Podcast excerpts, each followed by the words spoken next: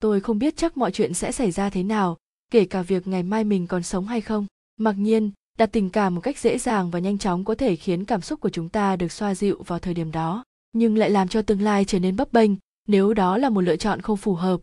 Những người tôi đã gặp dạy cho tôi rất nhiều bài học về khái niệm yêu thương, về cách cắt nghĩa tình yêu thương và cả về sự sống trong những điều giản dị, không hối tiếc. Có lẽ vì vậy, những thứ dở dang luôn là những thứ khiến cho con người ta nhớ mãi. Suy cho cùng, bản thân chúng ta đều phải biết cách yêu thương để trở nên tốt đẹp, nhưng đôi khi cũng cần phải học cách chấp nhận trong yêu thương để hài lòng với cuộc sống của một kẻ chưa đủ nhiều may mắn, miễn sao làm chủ được cảm xúc và nhận ra sự cần thiết, ít nhất là trong suy nghĩ của riêng mình.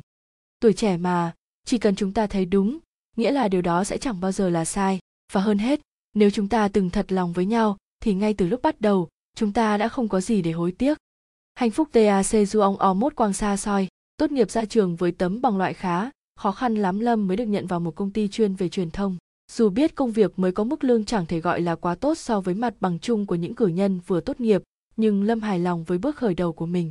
Cậu tin rằng mọi thứ sẽ ổn hơn khi cậu hiểu hơn về công việc và cả cuộc đời. Cậu thực sự muốn có một công việc ổn định hơn những gì cậu phải trải qua trong suốt 4 năm học đại học.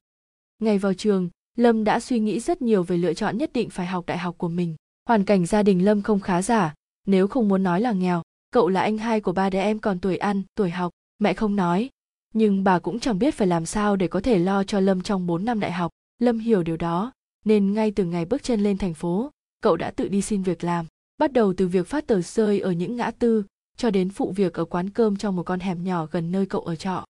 4 năm đại học của Lâm là 4 năm mà cậu đã phải đánh đổi rất nhiều. Nhiều người nói đó là khoảng thời gian mỗi người nên tìm cho mình một tình yêu. Nhưng Lâm chưa bao giờ nghĩ tới, hay nói đúng hơn là không muốn dành thời gian để nghĩ tới. Cậu không dám rung động và sợ cảm giác bị cuốn vào tình cảm, vì cậu mặc cảm với những gì mà mình đang có ở hiện tại, một bàn tay trống.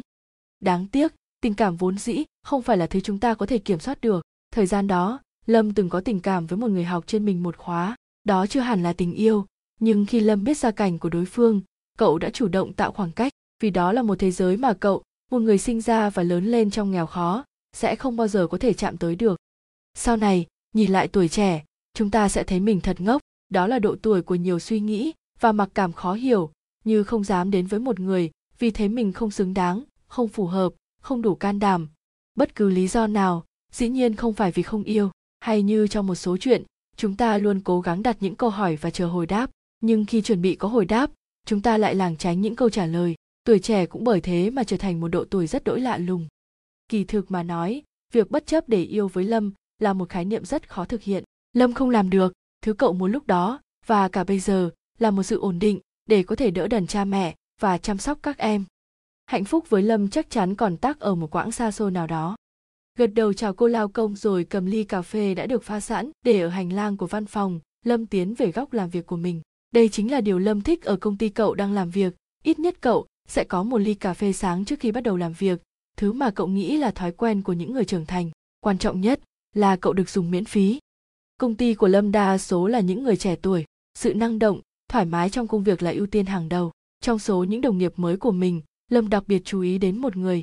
Đồng nghiệp đó là người có mặt trong hàng ghế của hội đồng tuyển dụng ngày cậu đi phỏng vấn, cũng là người đã đỡ lời cho cậu khi cậu được hỏi về kinh nghiệm trong công việc, một câu hỏi cũ, quen thuộc và có thể gặp ở bất cứ đâu.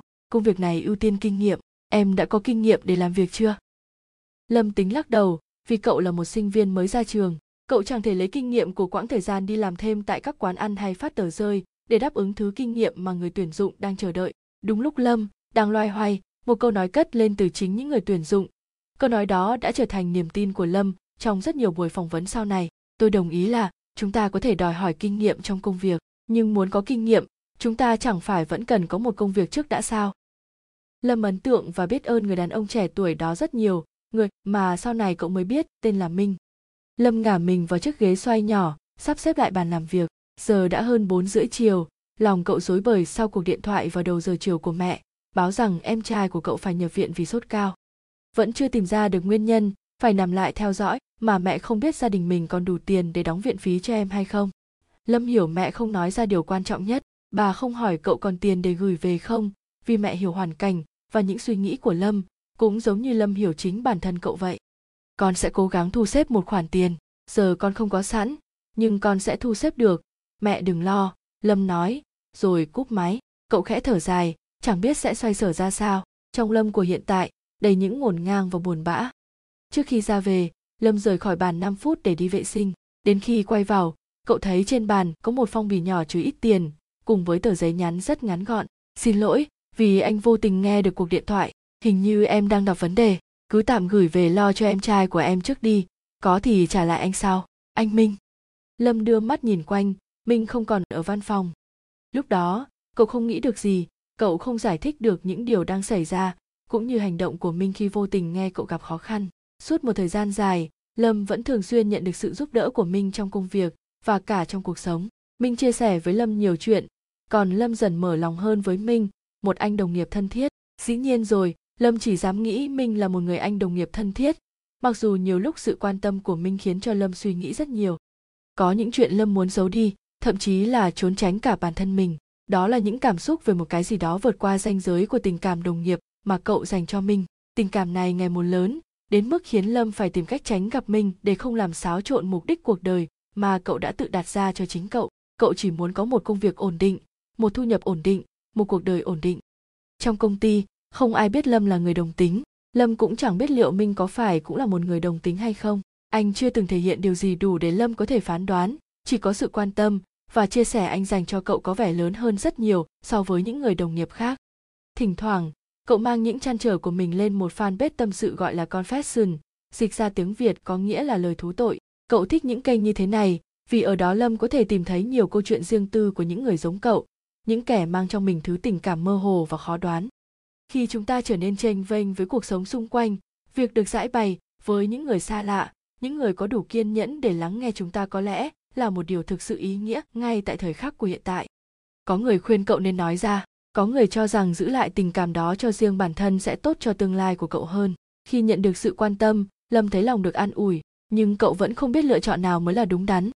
Trong tình yêu, sự rụt rè của tuổi trẻ là thứ luôn luôn tồn tại, điều này hết sức bình thường. Tuy nhiên, nếu chúng ta đã quá quen với sự rụt rè thì chúng sẽ trở thành suy đoán, trở thành tự ti, trở thành mặc cảm. Đường ranh giữa có và không chỉ như một sợi tơ mảnh.